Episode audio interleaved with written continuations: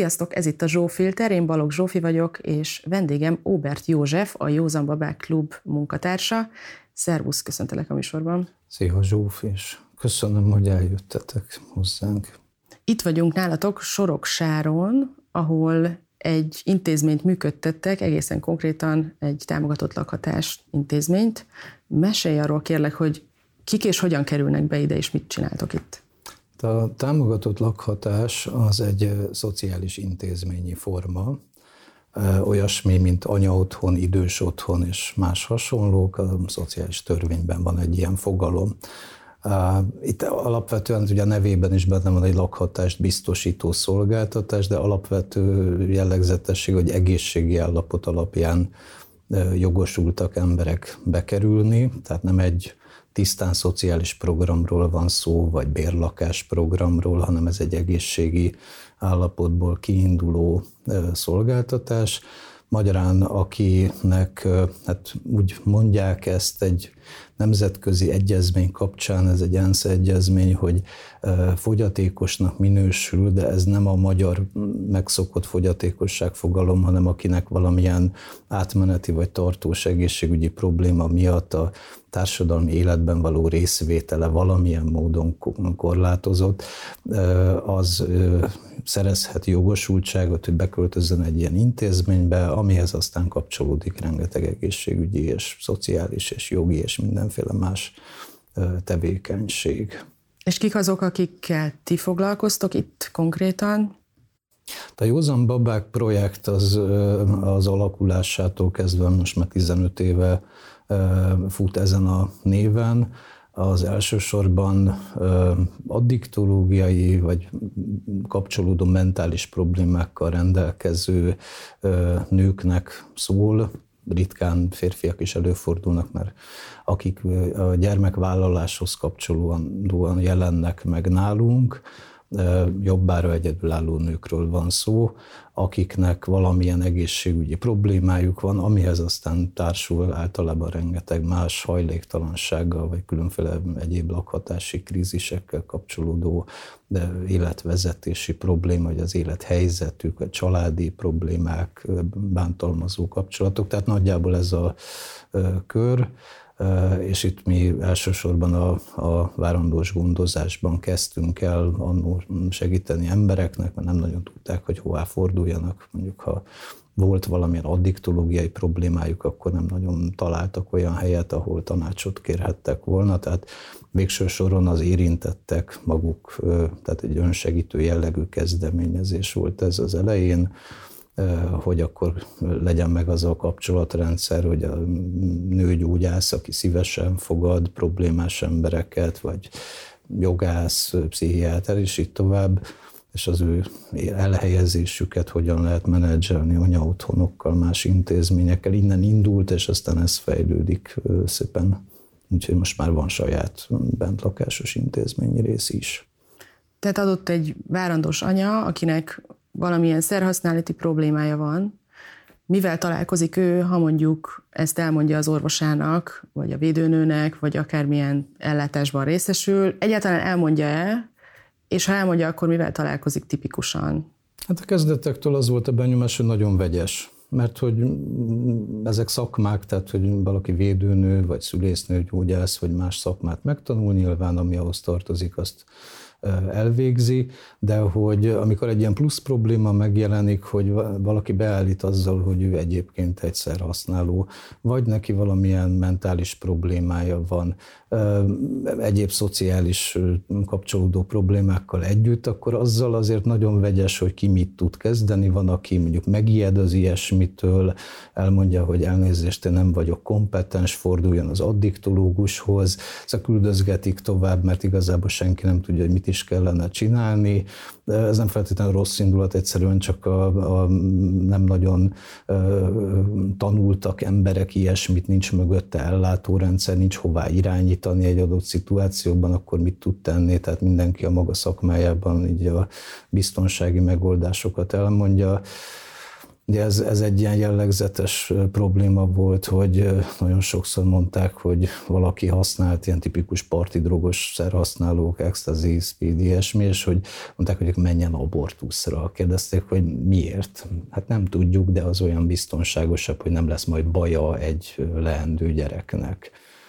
Lehet baja? Egyébként ez mennyire egy ilyen tévhit, amit az emberek erről gondolnak? Mindenből lehet baja egy gyereknek, természetesen nem használ az, hogyha bármilyen pszichoaktív szert használ valaki egy várandóság alatt, gyakori az, hogy ez a várandóság elején történik, amikor még nem is tudja, hogy gyereke lesz, tehát nem feltétlenül, amikor miután erről tudomást szerez, akkor mindenki nagyon visszafogja magát, vagy elhagy szerhasználatot, tehát hogy, hogy, de az elején ezt nem lehet tudni, tehát belecsúszhat bárki ilyesmibe, aki fiatal elmegy szórakozni, és ez történik vele, ugyanúgy egy szilveszteri buliban is isznak az emberek, és akkor kiderül, hogy ja, akkor én már megfogantam, de ezt utólag tudja meg, és akkor ott van a nagy kétségbeesés, hogy jaj, mi lesz ebből. És akkor elkezd keresni az ember olyat, aki, aki ezzel hajlandó, vagy tud foglalkozni, tud tanácsot adni, de ez, ez nincs kiépült szolgáltató rendszer, akkor ugye hát mindenki így vakon elindul, és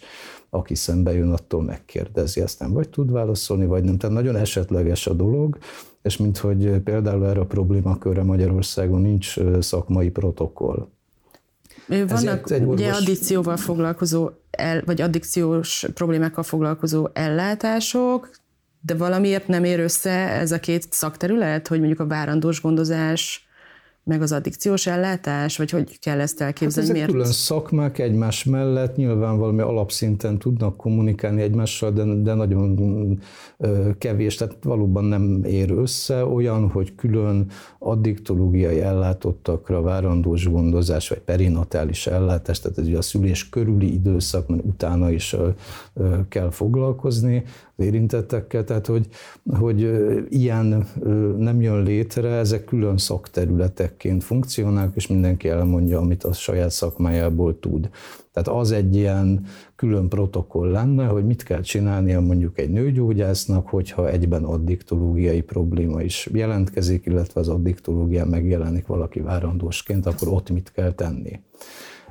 Ilyen protokoll nincs Magyarországon a mai napon se, tehát egy orvos igazából, vagy egy szociális munkás, vagy bárki más, aki ebben dolgozik, hát az általa beszerzett tapasztalatokból, ismeretekből dolgozik, de ilyet nem lehet tanulni, nincs ilyen tananyag egyetemeken, nagyon-nagyon érintőlegesen esetleg említik, tehát mindenki magánszorgalomból megpróbál ezekkel a helyzetekkel valamit kezdeni.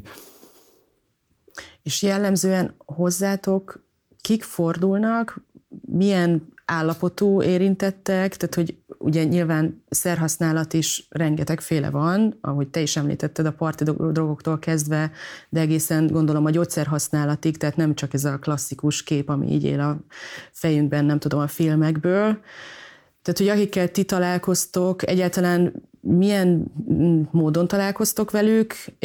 Ugye itt, ahol vagyunk, ez egy lakhatásbiztosító intézmény, de hogy vannak más tevékenységeitek is, amikor találkoztok szerhasználó, várandós vagy kisgyerekes anyákkal. Jellemzően kik azok, akik, akik titeket felkeresnek? Hát itt fontos a helyszín, ugye a program maga az a Budapest 8. kerületében kezdődött, tehát a Józsefvárosban, ahol mondjuk a 15 évvel ezelőtti állapotokat, ha megnézzük, hogy a demográfiai adatok például érdekesek, hogy Budapest népessége akkor így csökkenőben volt, mert mindenki költözött ki az agglomerációba, kertesházakba, vagy valami nyugisabb helyre. Ekközben mondjuk a 8. kerületnek az a, azon a részén, ahol mi voltunk, ez a Magdolna negyel, tehát ilyen Lújza utca, Dobozi és hasonlók, ott a népesség szám akkor is növekedett tehát az egy ilyen nagyon furcsa kis sziget volt így a városon belül, és hát ennek az volt az oka, hogy ott ugye sok gyerek született, az a jellemző háztartás, hogy vagy valaki egyedül él egy kis lakásban, vagy sokan laknak egy kis lakásban, és ugye ott a szerhasználat is egy sokkal elterjedtebb jelenség volt, mint máshol, tehát ugye a dolog kellős közepén kezdtünk el mi működni. Nyilván akkor tájt, ugye ez a szokások változtak, akkor még nem annyira online kapcsolatokra voltak berendezkedve emberek, hogyha nem okos telefonokkal közlekedtek, tehát akkor inkább a környéken lakók hozták be egymást. És ott jellemző volt az, hogy intravénás használók, vagy ilyen súlyosabb szerhasználati problémákkal jelentkeztek, akkor tehát még nem designer drogokról beszéltünk, hanem mondjuk ópiát fogyasztók, amfetaminosokról, tehát hogy nagyjából ez, ez volt az eleje, és aztán ez változott meg nyilván azzal, hogy más szerek kerültek piacra, illetve hát hiába mondjuk mi, hogy egy addiktológiai szolgáltatás vagyunk, de természetesen mindenki más is jelentkezik, különféle pszichiátriai problémákkal, meg pusztán lakhatási krízissel, tehát hogy, hogy ennél fog sokkal többféle ember jön be legkülönbözőbb élethelyzetekből, és hát ugye az is egy fontos dolog, amit említ, hogy milyen szer használod, a gyógyszert említetted, tehát az addiktológia se olyan, hogy mondjuk az intravénás használókat kell elképzelni, nyilván előfordulnak, de messze nem ez a legnagyobb probléma, hanem mondjuk az alkohol is ilyen, amit legálisan forgalmaznak, a gyógyszerek pedig egészen elterjedtek, tehát ez egy becslés, hogy Magyarországon ma 10-ből 4 terhesség valamilyen módon érintett altató, nyugtató használatban, tehát hogy ez, ez az alkalmi használatot is jelenti, tehát ez évente valójában több tízezer terhességet jelent, úgyhogy nagyon-nagyon vegyes kép ez valójában. És az igazából ott látszik, hogy mennyire, amikor elterjedtek ezek a telefonok, amin keresztül emberek mostanság az életüket élik, egyre inkább. Ez nálunk olyan 2015 körül fordult át, hogy már elsősorban online jelentkeztek be emberek, és nem is csak Magyarországról, külföldről is, akik mondjuk például prostituáltak, dolgoztak Németország, Ausztria, Svájc, és így tovább, és akkor hirtelen megszűnt ez, hogy, hogy egy ilyen kis körzetben működünk, hanem, hanem gyakorlatilag egy ilyen hirtelen így Európára kiterjedő jelzőrendszerünk lett, és akik hazatérnek külföldről, vagy az ország bármelyik határvidékéről jelentkeznek be, és utána idehozzuk őket Budapestre, a szükséges ellátni őket. Tehát, hogy ez, ez, ez nagyon megváltozott, és ebből következően még többféle különböző élethelyzettel találkozhatunk. Említetted korábban már a, a bántalmazást, most a prostitúciót. Mennyire függ össze a szerhasználat, illetve ezeknek a nőknek a, a helyzete, a különböző ö, kizsákmányolási formákkal, kiszolgáltatottsággal? Hát nálunk nyilván azok jelentkeznek, akik ilyesféle értembe áldozatok lesznek nem mindenkit látunk mi sem, tehát mondjuk a felső középosztály vagy a még felsőbb rétegek meg fogják oldani úgy, hogy nem kell egy ilyen szociális szolgáltatásba jelentkezniük, tehát hogy az a kép, amit mi látunk, az nyilván ennyiben nem egy reprezentatív minta, hanem mi azokat látjuk, akik nem tudják ezeket a helyzeteket megoldani, tehát mondjuk ha hazajön, valahonnan nincs hova menni, nincs hol laknia, nem tudja, mit kezdjen ezzel a szituációval, tehát rögtön segítséget kell kérnie. Igen, az jelentős mértékben vele jár, hogy akik ilyen életformát élnek, élethelyzetekbe kerülnek, nagyon sokszor bántalmazott emberek, akár gyerekkoruktól kezdve, már a saját családjukban is, tehát rengeteg olyan történetünk van, amikor a, gyakorlatilag kiskorúként, tehát és 18 éves kor alatt már javában prostituált volt valaki, vagy a családjában is kihasználták, és aztán elindul világá szerencsét próbálni, és hát meglehetősen mostoha viszonyok között itthon is, külföldön is. Ugye ebben a helyzetben minket akkor találnak meg, amikor gyereket vár valaki. Na ott ezek a problémák nagyon felerősödnek, mert, mert még egy felnőtt ember mindenféle viszontagságok között tud közlekedni, de egy gyerekkel a kezében már nem. És ott, ott rögtön ezeket a problémákat rövid távon meg kellene tudni oldani, tehát ott olyan kihívások jelentkeznek, amivel hát addig se tudott mit kezdeni, ilyenkor meg pláne nem, hova fogok én menni, ha megszületik a gyerekem és akkor itt rögtön elkezdődik egy ilyen nagy kaland, hogy egyszer egészségügyi problémákat kezelni, általában kapcsolódó jogi eljárásokat, és még egy nyugodt, várandós gondozást biztosítani valakinek e közben, és a végén még hova megy ki a kórházból a gyerekével, mert mindenkinek az az elsődleges, hogy nem szeretné elveszíteni. És akkor ezt oldjuk meg. Tehát mindig egy ilyen nagy krízis tömeggel esnek be emberek, és, és akkor ilyen nagyon rugalmasan kell működni, és gyorsan és hatékonyan, hogy a végén egy sikeres történet legyen belőle. Mennyire tesz rá még erre az, hogy stigmatizáltak is ezek a nők, mondjuk a társadalom, vagy akár a szakemberek által, mennyire tapasztalják azt, hogy nyilván, hogyha várandósként valaki szerhasználó is, azt nem biztos, hogy meg fogják érteni emberek, azon kívül, hogy egyébként teljesen valós problémákkal is küzdeniük kell, meg a rendszer mennyire stigmatizálja őket, tehát mennyire mondjuk büntetik akár a nőket azért, mert nem tudom, a, vesz, a gyerek veszélyeztetése címén szerhasználók voltak, vagy azok éppen? Hmm. Hát először is a, a szakember az nem egy külön állatfajta, tehát a szakember pontosan annyira előítéletes, vagy éppen megértő, mint a társadalom bármely más szereplője. Tehát nem ebben különbözik, bizonyos problémákat kezelni mondjuk nyilván, mert az a szakmája, de, de a mögötte lévő emberi viszonyok azok semmivel sem másabbak. Tehát, hogy nincs egy ilyen külön viszonyulási rendszere valamilyen szakmának vagy szakmacsoportnak.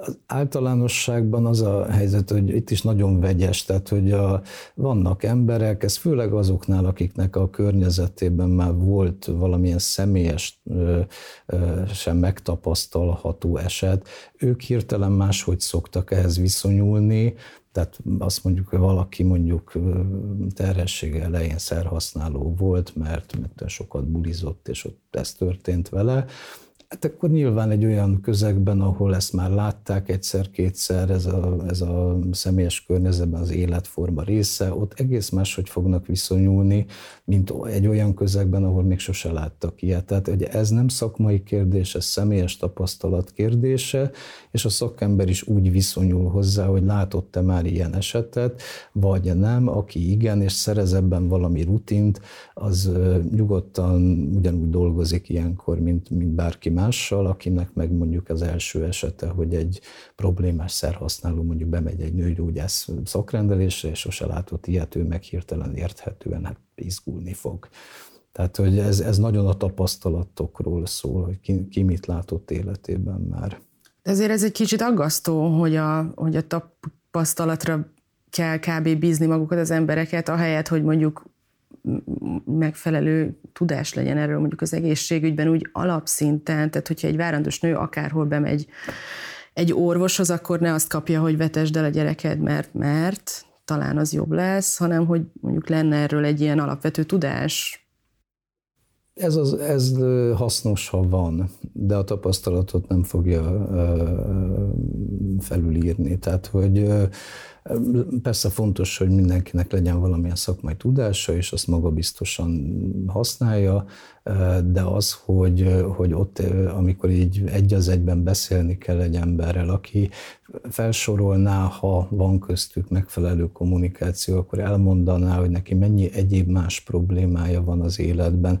Reménytelenül soknak tűnik, illetve hogy egy nőgyógyász nem fog lakhatási kérdéseket megoldani, tehát vagy, vagy az addiktológiai problémákat, tehát hogy ott, ha, ha így felszeleteljük az ellátást, és mindenki csak a saját szűk szakterületével foglalkozik, akkor arra a nagy csomó problémára egyben nem fog tudni válaszolni. Ugye erre van az, az a törekvés mindig, hogy ilyen közösségi alapú ellátások jöjjenek létre, közösségi addiktológia, közösségi pszichiátria és hasonlók, ahol nem, nem ilyen fragmentált módon jelenik meg mindenki, hanem, hanem lehetőleg egy ellátóhelyen sokféle problémát egyszerre lehet kezelni, és mondjuk az ilyen multidisziplináris tímek, amikben a egyszerre van jelen a nőgyógyász, a jogász, a szociális munkás, az addiktológus, és így tovább, és ők közöttük zajlik egy megfelelő esetmenedzsmentnek mondhatnánk, hogy, hogy, hogy képesek a másik szakmáját is meghallgatni, azokat a szempontokat is beépíteni, és a végén mondjuk ők közösen hoznak döntéseket, vagy próbálnak valamilyen megoldásra törekedni, ez hatékony. De ez nem egy külön-külön szakrendelők. Szóval amikor így küldözgetik az embereket, hogy most delegáljuk a problémát a nem tudom én helyi családsegítőben, mit fog tudni csinálni. Tehát ez, ezek ilyen egységes tímeknek kell lenniük, úgy működik. És ö, hogy kerülnek ide mondjuk ebbe a támogatott lakhatási programba nők hozzátok? Ez hogy néz ki? Kérlek szépen, ez 17-ben nyílt meg, és hát ez egy erősen kísérleti jelleggel.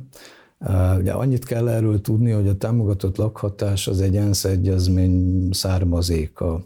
Ez a, mert említettem ezt a fogyatékosság fogalmat, amit az ENSZ egyezmény, ez 2006-ban jött létre, fogyatékosok esélyegyenlőségéről hosszú nevű egyezmény. Ebben a fogyatékosságot nagyon lazán definiálják. Ez nagyjából a minden tizedik ember beletartozik és ebből fakadnak különféle jogosítványok, hogy kivel mit kell csinálni. A támogatott lakhatás az ennek a származéka, ami a szociális törvényben ilyen címen jelent meg, és hogy arra vonatkozik, hogyha valakinek valami átmeneti vagy tartós egészségkárosodása van, akkor neki gyerekvállalás esetén két fő szabály van, egészségi állapot alapján tilos gyereket elhelyezni, tehát nem lehet tőle pusztán azért elevenni, mert nem egészséges. Kettő, a magyar államnak van kötelezettsége, hogy ilyen esetben szolgáltasson. Illetve hát miután egy ENSZ egyezmény, ez egy mindenhol a világon, ez egyformán érvényes. Tehát ha valaki mondjuk, nem tudom, egy mozgássérült, és, és különféle komplikációk adódnak ebből, hogy hogy fog terhes gondozásra járni, szülni, hogy megy haza a gyerekével, alkalmas-e az a helyszín, hogy őt ellássa, és így tovább. Ugye az, hogy valaki mozgássérült, az nem gyerekveszélyeztetés, tehát tilos elvenni tőle a gyerekét, hanem akkor bizony szolgáltatni kell. És a támogatott lakhatás az az az intézményi forma, amiben addig pszichológiai, mentális problémákkal, látássérült, hallássérült, mozgássérült, és így tovább emberek kérhetnek és kaphatnak ellátást. Ugye ez, ez amit mi 17-ben kinyitottunk, ez úgy nézett ki, hogy bejöttek nők, itt csak nők laknak a, a, nálunk, abstinens nők, ez fontos, tehát itt azért ez lényeges, hogy gyerekek körül nem nincs aktív szerhasználat, tehát ez, ennek, ez csak utána érvényes. És miután a jogszabály nem tiltja, mondtuk, hogy hát akkor mm, lehet jönni újszülöttel, nagyobb gyerekkel, tehát hogy együtt költöznek. Ez ment egy évig, körülbelül 2018-ban jeleztük kormányzatnak, akkor még Balogh Zoltán volt a emmiben a miniszter, hogy most egy éve ezt csináljuk, ez egy működő program, így aztán fogta magát minisztérium, és kivonult ide, itt tartott egy-két kihelyezett ülést nálunk, és megállapították, hogy ez egy remek dolog, ennél fogva a végén ebből egy törvénymódosítás lett, tehát ami 19. január 1-től kezdve hatályos, ami arról szól, hogy a támogatott lakhatásokba, tehát egy egészségi alapon bekerülnek emberek, és a gyerekük az ő jogukon szintén ellátotti státuszt kapott, kaptak, tehát úgy, mint egy anya otthonban mondjuk szülő és gyerek nyilván értelemszerűen együtt költözik, vagy egy családok átmeneti otthonába, de ezek szociális alapú intézmények, ez meg az egészségi állapot alapján ugyanúgy a szülő jön és hozza magával a gyereket. És akkor nem csak egy ilyen tartozék, aki ott van vele, hanem, hanem a gyerek maga is ellátotti pozícióba került. Úgyhogy most 19 elejétől kezdve ilyen módon sikerült így megreformálni valamelyest a rendszert. Ez egy nagyon nagy létszámról szól, mert hogy ugye ez a jogosultság, hogy mondtuk, hogy körülbelül egy millió embert érint Magyarországon egy adott pillanatban, akik jogosultak ilyen ellátásra, amíg hozzáadjuk a gyerekeiket, Ugye az már a felnőtt részleg is a magyar társadalom 10%-a, plusz a gyerekek, az egy elég jelentős társadalmi rétegről szól, és nem szociális alapon, mert ez szegényekre, gazdagokra egyformán ugyanúgy érvényes, akkor a gyerekük is bekerülhet. Tehát ez a, ez a felállás. A, a mostani nálunk addiktológiai alapon jelennek meg, vagy ilyen diagnózisokkal, de, de hát a legkülönfélébb csatornákon, hajléktalan szállókról gyakran jeleznek, hogy valaki ott várandós lehet, ugye oda nem viheti majd haza a gyerekét, vagy különböző addiktológiai osztályokról, pszichiátriai osztályokról, illetve hát az ismerősök láncolata, tehát hogy ami, ami működik. És akkor ezeken a csatornákon jönnek be jelzések, vagy éppen utcáról is szedtünk már úgy össze majdani lakót, aki ült az mm, autóban, az volt az ő lakhelye, napi ezer forintért bérelte az autó ülését, azt meg tudta fizetni, és akkor nyolc hónapos terhesen onnan szépen bevittük a kórházba, szült, aztán jött ki a gyerekkel együtt, tehát nyilván az autóban nem mehetett volna vissza egy új szülöttel.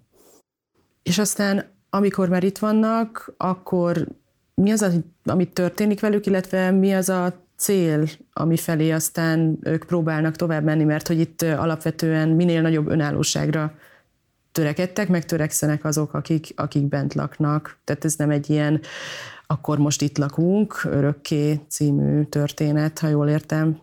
Ez változó lehet, tehát hogy az eddigi tapasztalatok alapján, ami most egy olyan négy és fél év működést jelent bent lakásban, nagyjából háromféle csoportot tudunk így tapasztalatból meghatározni. Az egyik része a társaságnak az egy rövid azt kell mondjam, hogy inkább kríziskezelés jellegű munka, amikor szülés előtt találunk valakit, előfordulhat, hogy előtte már beköltözik, innen megy szülni, jön vissza gyerekkel. De, de elég jó állapotban van ahhoz, hogyha ezen a részen túl van, ugye gyereket nem kellett elhelyezni, marad, maradt vele, akkor saját maga keres pénzt, család besegít, ismerősök besegítenek, és tud önállósulni, mondjuk szerez egy albérletet. Ilyen esetek vannak. Az átlag egyébként, amit bent töltenek, ez most a Covid előtti állapotot mondom, az kilenc hónap volt, és utána már tudtak önállósulni emberek. Ez egy elég, elég rövid idő, mert ugye ebbe azok is benne vannak, ez egy átlagszám, akiknek nem megy ilyen könnyen. Ők mondjuk egy másik csoport, akinek súlyosabb egészségi problémái vannak, és azt lehet mondani, hogy mondjuk egy ilyen négy-öt évet ajánlott eltölteni egy védettebb szociális intézményi közegben, és van mondjuk egy harmadik csoport még, akik, hát ők leginkább a transgenerációs trauma áldozatai, ahol viszont azt lehet gondolni, hogy az életre szóló ellátást célszerű elképzelni, mert hogy az ő állapotuk annyira súlyos, hogy, hogy nem valószínű, hogy önállósulni tudnak.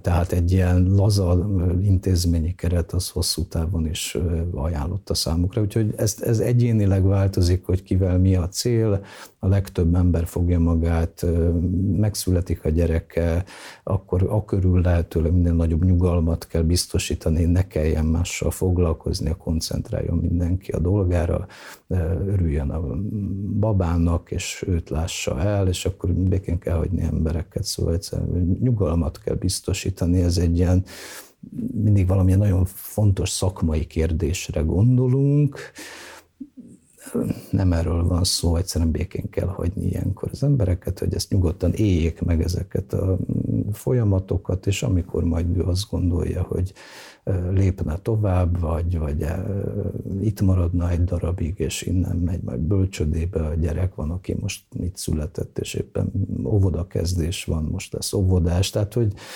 ez a szánd, eltérő szándékok, és ez teljesen egyéni, hogy kivel miben érdemes megállapodni, de persze az a cél, hogy önálló életet tudjanak teremteni emberek. Ezzel a hozzáállással működő ilyen típusú intézmény van még az országban, vagy mennyire egyedi ez, ami itt történik? Hát ez a támogatott lakhatás jogcím, ez, ez, ez ilyesmi máshol is, tehát hogy nem feltétlenül várandós nőkkel foglalkoznak, mert mondjuk csak egy példát mondok, Szarvason van olyan intézmény, ahol kimondottan a csicskáztatással kezdtek el foglalkozni, ahol jellemzően idősebb férfiak az alanyok, és egy meglehetősen problémás történet, hogy gyakorlatilag egy rabszolgatartásból kell kiszabadítani embereket, de hát ez ugyanilyen hangulatban zajlik, mert, mert hogy szintén ilyen nagyon komolyan problémás, bántalmazott és kihasznált emberekről van szó. Ilyen célcsoportokat lehet találni. Ez az egész támogatott lakhatás az egy nagyon rugalmas működési forma, tehát hogy egyik másik fenntartó vagy működtető mit gondol, kikkel akar foglalkozni, az a saját egyéni döntése. Mondjuk mi egyszerűen, miután régóta ezt csináljuk, itt kismamák vannak, meg babák vannak. Mennyire támogatja a jogalkotás ezt az egészet, és akkor itt be is hozom a politikát is, tehát hogy ugye szoktunk beszélni a 2010 előtt, után, rendszerváltás előtt, után, ellátórendszer helyzete Magyarországon. Mi az, amit ebből ti tapasztaltok, meg hát 15 éves működés után mi az, amit láttok ebből? Tehát itt elég sok ellátórendszeri szekció így összeér, tehát hogy a hajléktalan ellátás, az addikció, az egészségügy, a szociális ellátás, tényleg minden és akkor ebben ültök így a keresztmetszetében ezeknek, meg ezek az érintett nők is. Mit láttok azzal kapcsolatban, hogy egyébként ezt mondjuk nem nektek kéne egy egyedüli kis szervezetként a vállatokon vinni, de hogy ez nyilván egy társadalmi probléma, hogy ezt mennyire támogatja egyébként a mindenkori rendszer? Hát ez egy érdekes és nem csak Magyarország érdekes ebből a szempontból, hanem, hanem hogyha hogy megnézzük, hogy Európában vagy a világon ez hogy működik, hogy mindenhol ilyen nagyon eseti és különböző megoldások érvényesülnek. Tehát nincs például egységes Európai Uniós gyakorlat se, vagyis ez mindenhol valami, valami helyi jellegzetesség a vége, hogyha körülnézünk, tehát tudom én, Spanyolországtól Lengyelországig teljesen más ellátórendszer működik, és Magyarországon is. Az az említett 2006-os ENSZ egyezmény az azért nagyon fontos, mert hogy alapelveket határozott meg, mert mindenhol más történt addig. Tehát legalább a legalapvetőbb szabályokat ez, hogy például nem lehet elhelyezni egy gyereket a szülőtől egészségi állapot alapján, illetve az államok kötelezettséget vállaltak arra, hogy ellátást biztosítanak. Ugye ráadásul ez egy globális egyezmény, tehát a nemzeti jogszabályokat abszolút fölülírja az egész. Ez pont azért volt, mert hogy, mert hogy nagyon esetleges volt, hogy az ember melyik országban lakik adott esetben, teljesen másképpen gondoltak erre a problémakörre. Ebből következően ez Magyarországon se volt másképpen. Tehát itt igen, ez a rendszerváltás előtt után, vagy 2010 előtt után, mondjuk mi alapvetően a szülés előtt és után váltást tartjuk inkább számon egyes esetekben, sokkal fontosabb, mint ezek a politikaiak. Én azt gondolom, hogy itt, itt két dolgot nagyon érdemes elválasztani. Az egyik ez az egyezményből mi következik, mert ezek azért nagyon kézzel kézzelfogható, konkrét, végrehajtandó és Magyarországon ma hatályos jogszabályban lefektetett elvek. Tehát például ilyen intézményt, mint amiről így beszélünk, nagyon sokat kell nyitni, hiszen rengeteg ellátási igény van. Ugye a nagy intézményekből, a kitagulási programokban eleve kiköltöznek emberek, ők is 21 nehány ezeren vannak, vakok intézetétől kezdve különféle kisebb mozgássérülő más otthonokig, de hát van az a rengeteg több százezer ezer további ember, aki nem is került be ilyen intézményekbe, hanem így a mindennapokban közöttünk élünk, mindannyian vagyunk. Covid kapcsán csak zárójelbe jegyezzük meg, hogy itt nagyon sok ember került olyan helyzetbe, hogy hirtelen ott találta magát, hogy munkát veszít el, lakhatást veszít el egészségi alapon, és adott esetben a gyerekeit is elveszíti, tehát hogy ez egy sokkal általánosabb probléma, mint gondolnánk. A, a másik vonulata ennek az talán az, amit Hát ez, ez mondjuk Magyarországon is esetleg specifikusan jellemző lehet, hogy, és ez a rendszerváltáshoz kötődik inkább, hogy ugye ez egy ilyen rosszul hangzik, de gyakorlatilag a mai napig deportálunk embereket, fogalmazzunk így. A deportálás szót azt sok mindenre használtuk, ugye általában roma, roma holokausztól kitelepítésen keresztül a Málenki robotig, rengeteg mindenre, ezek ismert történelmi példák. És egészen a rendszerváltásig bezárólag azért ilyen gyakorlatok Magyarországon is érvényesültek, onnantól talán nem. Tehát nem hallunk ilyen esetekről, de ez a nagykorúakra vonatkozik. A kiskorúak esetében, ahol elhelyezzünk egy gyereket, Ugye az egy ilyen kényszer lakhely kijelölés gyakorlatilag, amikor azt mondjuk, hogy egy gyerek otthonba helyezzük, vagy más családba helyezzük, a gyerek az nem tud ezzel szemben fellépni, és mint hogy nagyon sok olyan eljárás zajlott mindig is Magyarországon, ami, ami szociális alapon elhelyeznek gyereket, bár szigorúan tilos volna. Ugye ombudsmani jelentés az arról szól, legutóbbi 2017-es, hogy nagyjából a gyerekek egyharmada, az el, akiket elhelyeztek, az egyharmadukat szociális alapon helyezték el, ez szigorúan tilos volna. Ugyanígy vonatkozik ENSZ egyezmény kapcsán, hogy egészségi állapot alapján se lehet, de hát vélhetően ez is történik. Tehát, hogy ez a rendszerváltás ez abban az értelemben nagyon hasznos változás volt, hogy mondjuk felnőtt embereket tömegesen nem deportálunk, nem zárunk be recskere, kis tartsára és hasonló helyekre, de a gyerekekre azért ez nem érvényesül teljes körűen, tehát azt mondható, hogy a, ha úgy fogalmazunk, hogy deportálunk -e embereket, hát tulajdonképpen igen, 0-18-as korosztályban. Szóval ez kicsit olyan, mintha egy fél rendszerváltást sikerült volna ebben végrehajtani, a másik fele az még hátra volna, amihez hát igen jelentős mértékben fejleszteni kellene, nem csak a gyerekvédelmi ellátórendszert, hanem az összes kapcsolódó területet, például támogatott lakhatásokat is, hiszen ahonnan elhoznak gyerekeket, akár szociális, akár egészségügyi alapon, ezek a helyzetek általában kezelhetők volnának, ha volna mögötte kapacitás. Tehát ezeket kell megteremteni. Covid helyzet hatása ezekre a nőkre, illetve a munkátokra, az ellátásra, amit tudtok biztosítani, meg az, ezekre a szolgáltatásokra mit eredményezett nálatok ez, meg mit láttok, meg mit tapasztaltak ezek a nők? Hát a bentlakásos résznél először azt tapasztaltuk, ez már az első hullámnál megjelent, hogy hogy a, a, mondjuk úgy, hogy a mentálisan sérülékenyebb embereknél ez azonnali zavart okozott. Ugye ez egy szociális intézményre vonatkoznak szabályok, hogy mikor zárják le, kik fogadhat látogatót, és így tovább. De ugye ez egy, itt bent laknak az emberek egy intézményben, tehát mindenki úgy érzékeli, hogy a magánszférájába avatkoznak be, hiszen hát ez a saját lakóhelye. Az első hullámnál ez keveseknél, de már okozott problémát, amikor az lecsengett, és jött a második hullám, akkor azért már sokkal több embernél, mert megjelent az a kép, hogy ez most mindig így marad, tehát jön a harmadik, negyedik, 122.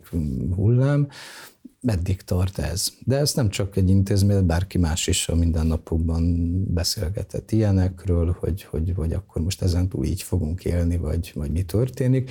És ott voltak ilyen késztetések, egy kicsit ilyen, ilyen pánikszerű reakciók, hogy akkor, akkor egy intézményből költözzünk ki valami albérletbe, mert arra majd nem vonatkoznak az intézményi korlátozások, és akkor ilyen, ilyen hirtelen próbálkozásokba mentek bele emberek, amik az azért nem biztos, hogy a legmegalapozottabbak voltak, tehát hogy mondjuk egy más, mit tudom, nálunk nők laknak, egyedülálló nők, akkor gyorsan szerezzünk egy pasit, akivel összeköltözhetünk. Nem biztos, hogy egy családalapítás, vagy az ember magánéletének a szervezése az így a legszerencsésebb, de, de szerencsére azért nagy, nagyon nagy problémák itt a bentlakóknál nem voltak, inkább a, az ilyen anonim, alacsony küszöbű szolgáltatásnak nevezett ellátásoknál, hiszen ott rengetegen alkalmi munkákból élnek, akár gyerekkel úgy bérelnek lakást, hogy takarítók, mosogatók és hasonló kisegítő munkákat végeznek, és amikor éppen bezárnak a vendéglátóhelyek, meg a turisztikai intézmények, akkor, akkor ők elveszítik a munkájukat. Gyerekkel nem nagyon lehet utcára kerülni, hiszen az gyerek elhelyezést jelent. Tehát ott rengeteg problémát találunk, és hogy meg hát a jövedelmük nincs, miből eszünk, ilyen egészen hétköznapi kérdések merülnek föl, és akkor mindenki elkezdi felhasználni a ismerettségeit, rengeteg szívességet kér, ami egy ilyen járvány hullámra még elég, esetleg kettőre is, de hosszú távon így nem lehet élni. Tehát ezeket a tartalékokat, nem csak pénzbeli tartalékot, hanem így szívességekben is mindenki kezdi fölélni, és hát igen, ebből adódik az, hogy egyre többen kérnek segítséget, mert ott állnak gyerekkel, és nem tudják fizetni a szállásaikat, és akkor milyen menekülő útvonalakat próbálnak keresni. Tehát ez, ez begyűrűzik, ez, ez már inkább a szociális válság része. És mennyire vannak veszélyben, akik komoly addikciós problémákkal küzdenek, tehát ugye visszaesés az mennyire jellemző, hogyha mondjuk egy ilyen újabb hullám beüt, akkor mennyire vannak veszélyben ezek a nők? Nem feltétlenül esnek vissza, de az, hogy ilyen, hát azt, azt úgy hívják, hogy megcsúsznak, szóval, hogy, hogy egy-egy esetben elkezd használni valaki valamit, és akkor mondjuk, ha észbe kap és szól, hogy baj van, akkor az egy korrigálható probléma. Tehát ilyen, ilyen megcsúszásokat lehet bőven látni. Hát ez a bizonytalanság, ami mindenkiben él, aki éppen szerhasználó, annál ez úgy fog jelentkezni, hogy esetleg használt valamit, és akkor szól, hogy ismét valami probléma van, segítsetek, tehát hogy ez, ez jellemző, de hát ez, aki nem szerhasználó azoknál is ez a nagyon nagy bizonytalansága, hogy az állásom, a hitelemet tudom-e törleszteni, az albérletemet fizetni, hát ezt most azért egy egész társadalom, sőt egész világon mindenki meg tudja élni. Persze vannak-e rossz szokások, amikhez ilyenkor visszanyúl valaki. A fontos az, hogy jelezze, kérjen segítséget, minél előbb korrigáljon, ne ragadjon bele egy ilyen állapotba. Utolsó kérdésem. Aki nem nagyon ismeri ezt a témát, és nem nagyon ismeri ezeknek a nőknek a helyzetét, és ezerféle tévhitél a fejében, hogy egyébként ezek a nők megérdemlik, mert ők csinálták a bajt, meg stb. Mi az, ami mondanál azoknak, akik nem nagyon értik, hogy ez mondjuk miért nem csak egyéni probléma, és hogy milyen társadalmi gondolkodás lenne erről inkább jobb, ami segítene? Mondjuk, az emberek a mindennapokban beszélgetnének egymással, az sokat segítene. Ugye említettünk ilyen adatot már, hogy mondjuk a gyógyszerhasználat az 10-ből 4 terhesség, tehát bőven elég volna, hogyha mindenki a saját családjában, baráti körében körülnézne, már feltéve, hogy szoktak őszintén beszélgetni egymással, mert ez egy fontos feltétel volna és akkor kérdezzem meg azokat az embereket, akik körülötte élnek. Ez tényleg egy tágabb családi körben gyakorlatilag mindenki fog találni olyat, akinek volt vagy van valamilyen pszichoaktív szer használata, nevezzük így, alkohol, gyógyszer, mindenféle tiltott szerek egyformán benne vannak, vagy a legjobb barátja, barátnője családjában fog találni ilyet. Kérdezze meg, hogy ő miért csinálta ezt, mi történt vele. Ott személyes történetek lesznek, amit sokkal inkább érteni fog mindenki, mint hogy valami nagy általános igazságot mondjunk így a, így a magunk életében nézzünk körül, és amit ott találunk, azt próbáljuk meg elsősorban értelmezni. Óbert József, nagyon szépen köszönöm a beszélgetést, és hogy itt lehettünk ezen a helyen. Én is köszönöm szépen. Köszönöm, ez volt a Zsófilter, és az interjú Óbert Józseffel. Hamarosan találkozunk, sziasztok!